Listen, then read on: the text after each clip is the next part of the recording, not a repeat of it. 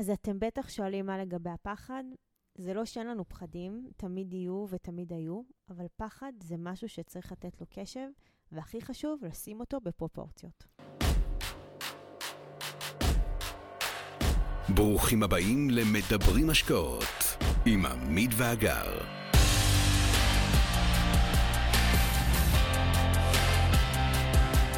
כן, הפחדים ילוו אותנו תמיד, בכל תהליך, בטח בתהליך שהוא לא מוכר והוא חדש, ויש בו מלא סיכונים ואיומים ודעות קדומות ומומחים כאלה ואחרים. תמיד, תמיד, תמיד יהיו פחדים, וצריך לנהל אותם.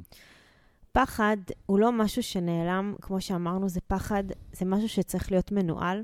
וכשאנחנו אומרים מנוהל, אנחנו מתכוונים שצריך לפרק את הפחדים, לפורר אותם לחתיכות קטנות ולתת לכל חתיכה מענה הולם.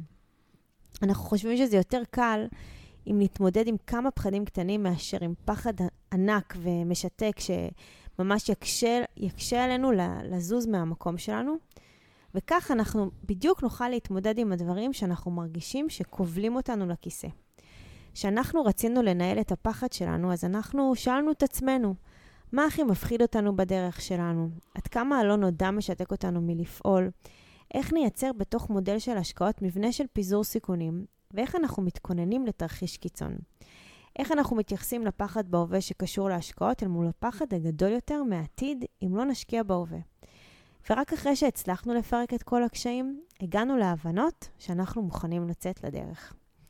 שאלות כאלה יכולות לקבל מענה רק כשאתם נמצאים במקום של בשלות תודעתית ואתם מוכנים, אם זה בנפרד או אם זה בזוג, ואתם מרגישים שאתם יכולים לבצע שינויים גם אישיים וגם ברמה הזוגית. לרוב אנשים מעדיפים להישאר באורח החיים הנוח. פעם אפילו שמעתי את המשפט שאזור הנוחות מקביל לאזור הנכות, ואז כמעט בלתי אפשרי להיכנס למהלך כלשהו לשינוי מז'ורי בחיים. אבל מי שמבין שאנחנו נכנסים עכשיו all in, מבין שצריך להתנהל אחרת, הבשלות היא שתביא את ההצלחה. אז איפה הבשלות שלנו ואיך אנחנו התגברנו על הפחד והחששות שהיו לנו? אני ועמית נשענו על שלושה דברים. על הלמה שלנו, על התודעה ועל למידה רציפה ובלתי מתפשרת. כן, ועכשיו אנחנו נפרט את שלושת הדברים האלה, שלושת העמודים שעליהם באמת נשענו. אה, כדי לתת את התשובה שלנו, איך אנחנו מתמודדים עם פחדים. אז התחלנו בלמה, למה יצאנו לדרך, והאם הלמה, ש, הלמה שלנו אה, ליציאה לדרך הוא ברור, אז מבחינתנו יש עכשיו חומה מאוד חזקה שיכולה לספוג עבורנו את כל הפחדים והכישלונות שנחווה בדרך. עכשיו כל אחד בוחר איך להתייחס לאמירה הזאת וכמה הוא החליט שהוא מוכן לצאת לדרך. מבחינתנו זה היה פשוט, כי זה עניין של תודעה. הלמה שלנו, אגב, היה מורכב מכמה תתי עמודים. אחד היה הרצון שלנו לשחרר את הזמן שלנו. זה למה אחד.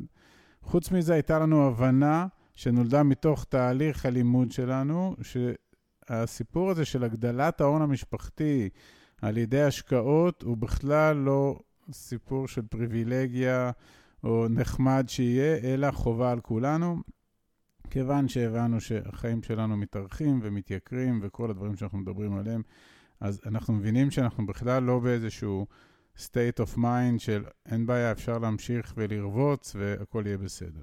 זה למה שני. היה לנו למה נוסף, זה הרצון שלנו לחיות טוב, אפילו טוב מאוד. אנחנו לא רוצים לעשות juggling על החיים שלנו.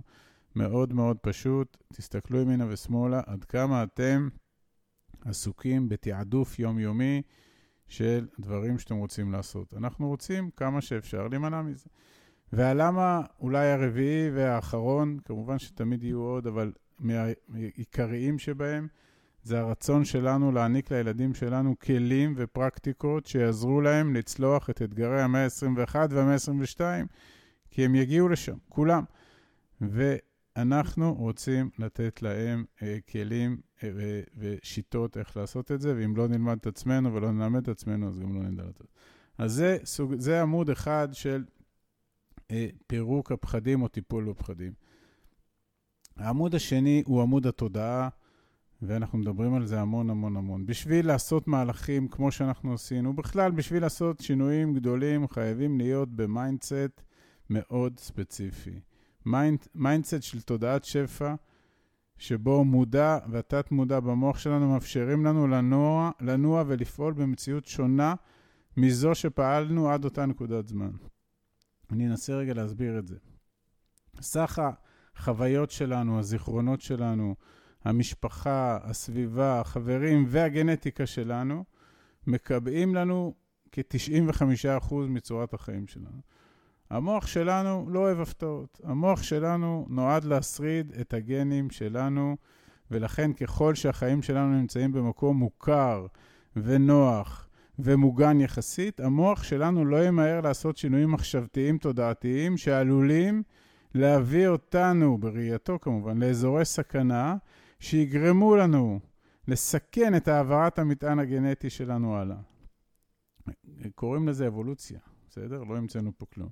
והמוח שלנו בסך הכל דבק במשפט, לא מחליפים הרכב מנצח. מה שהצליח עד היום, ואנחנו פה ושורדים וחיים וסבבה, בואו נשמור את זה ככה, כי כל שינוי יש בו סיכון, ואם נעשה סיכונים אז אולי לא נצליח, ואם לא נצליח, לא נעביר את הגנים. ככה עובד המוח. וכאן בדיוק טמון האתגר. אם לא נעקור מהמוח שלנו פרדיגמות ואקסיומות, לכאורה, ופחדים, ותודעת חסר, ועוד ועוד ועוד, ובמקומם נזרע ונשתול תודעת שפע, תחושת מסוגלות, אמונה עצמית, ביטחון עצמי, ועוד מחשבות מעולמות הסיכויים, כנראה שלא נצליח לעשות מהלכים שוברי שוויון. אז זו הסוגיה השנייה שבעזרתה אנחנו מטפלים בפחד. מהניסיון שלנו למרכיב התודעה בהצלחת המהלך שאנחנו עשינו, היה לפחות 80 אחוז. כלומר, אם לא היינו מבצעים טיפול שורש תודעתי, לא היינו מגיעים לתוצאות אליהן כיוונו, וזה מאוד מאוד חשוב, וזה הניסיון שלנו. והסוגיה השלישית שבה אנחנו מטפלים בפחדים שלנו, זה למידה רציפה ובלתי מתפשרת. פחד שהוא מנגנון יעיל בדרך כלל, ואם דיברנו על אבולוציה, אז אנחנו יודעים שבאבולוציה שלנו, בשרידות של ההומו ספיאנס, לפחד היה תפקיד מאוד משמעותי, אבל הוא נובע, הפחד שלנו בעידן הנוכחי, הוא נובע לרוב מבורות, מחוסר ידע, מקיום מסכים וערפל שמסתירים לנו תמונות, והשיטה היעילה ביותר לטפל בבורות ובחוסר ידע היא פשוט ללמוד. אז סתם, אם השקעות מפחידות אותך, אז תלמד על השקעות, ואם נדל"ן מפחיד אותך, אתה יכול ללמוד על נדל"ן, ואם נדל"ן בחו"ל מפחיד אותך, אז תלמד על נדל"ן בחו"ל, ואם המיסים מפחידים אותך, אפשר ללמוד על מיסוי, ואם אנחנו נורא מפחדים מהלוואות ומינופים, אז בואו נלמד על הדבר הזה, ואנחנו חושבים שהנושא ברור. להגיד ב-2022 שיש משהו נורא מפחיד שמשתק אותי, זה כמו לספר חצי סיפור. כי היום אין שום נושא בעולם שאין עליו מספיק חומרים גלויים וחינמים שיכולים להפוך כל אחד למומחה בתחום שהפחיד אותו. אז אם נסכם את פרק הפחדים, נאמר שפחדים היו ותמיד יהיו, הם חלק מאיתנו, הם נועדו להגן עלינו, ולעיתים הם גם מסכנים אותנו כי הם כובלים אותנו מחשבתית ופיזית.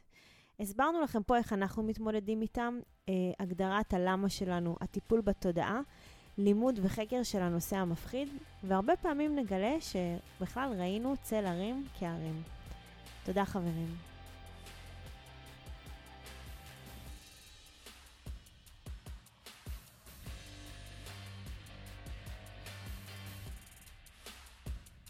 עד כאן להפעם.